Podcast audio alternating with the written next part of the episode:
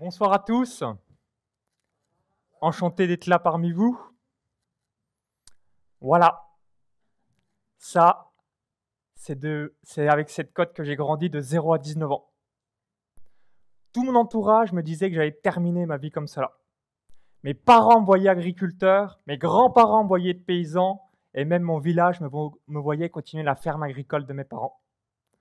Tout était déjà préécrit, j'allais devenir paysan. Sauf que cette vie-là, je n'en voulais pas. En 2008, je décide de prendre mon destin entre mes mains pour m'enlever trois contraintes de la vie. Première contrainte, les contraintes horaires. Qui parmi vous aime faire les grasses maths?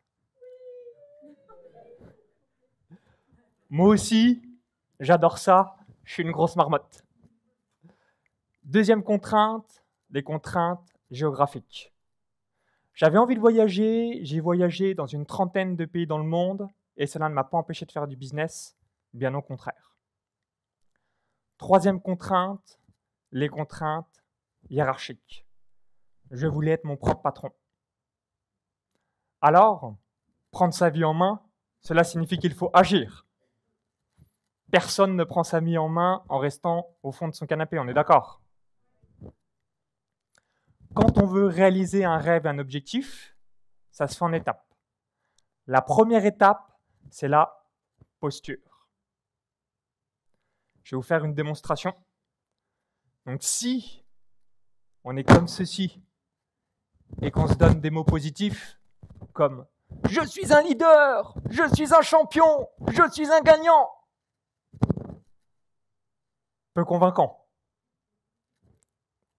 Maintenant, si on ouvre le buste et qu'on dit ces mêmes choses positives, je suis un leader, je suis un gagnant, je suis un champion, beaucoup mieux. Et ça, c'est grâce à la posture. La posture a plus d'importance que les mots. Quand on veut réaliser un rêve et un objectif, c'est la peur qui apparaît. Moi aussi, quand j'atteins un rêve et un objectif, j'ai peur.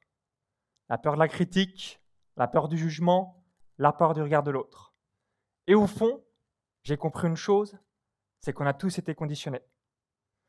Le conditionnement s'est installé par l'école, la culture, la religion, l'environnement, la société, une relation sentimentale aussi.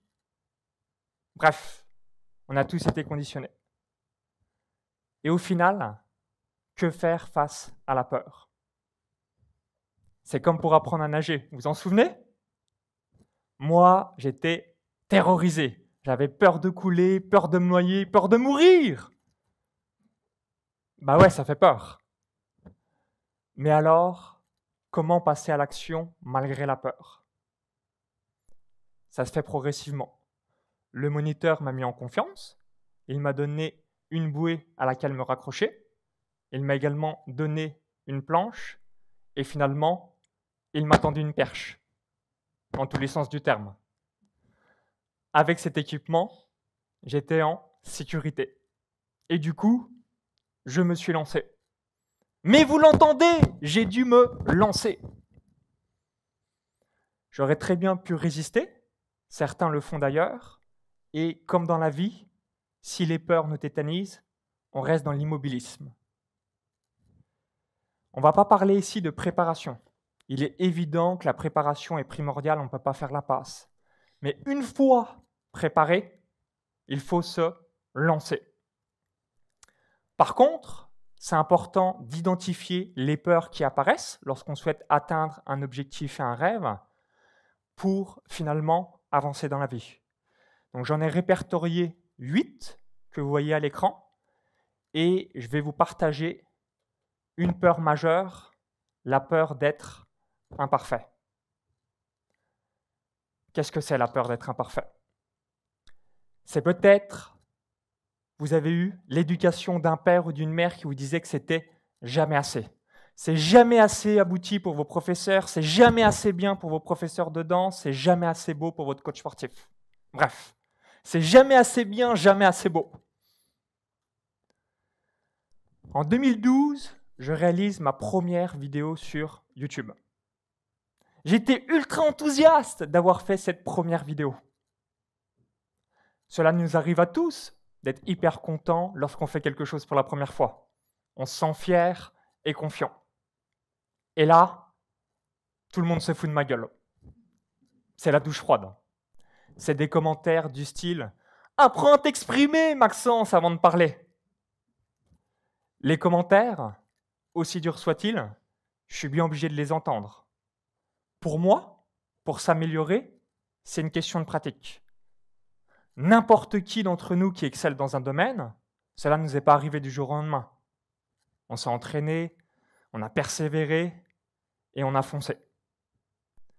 En 2012, je me fixe l'objectif de réaliser deux à trois vidéos YouTube par semaine. De là où je viens, pour moi, c'était difficile et ça m'a demandé un effort colossal. Albert Einstein a dit Le génie, c'est 1% de talent, 99% de travail acharné. N'importe qui d'entre nous qui réalise plusieurs milliers d'heures dans un domaine devient expert. Quand on pratique plus de 10 000 heures dans un domaine, on est meilleur que 99% des gens dans cette pratique-là. Si je n'avais pas osé de faire cette première vidéo sur YouTube, depuis mon appartement d'étudiant à Marseille, si je n'avais pas accepté mes imperfections pour ensuite les corriger par la suite, je n'aurais pas les résultats que j'ai aujourd'hui à vivre de mes programmes d'entrepreneurs sur Internet. C'est en s'autorisant d'être imparfait que l'on peut viser l'excellence. Autorisez-vous à être imparfait.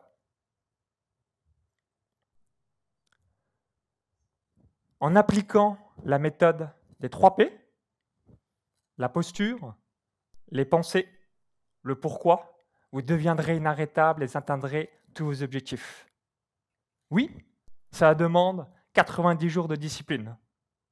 Mais une fois que vous instaurez cette nouvelle habitude, ça va devenir instinctif pour vous.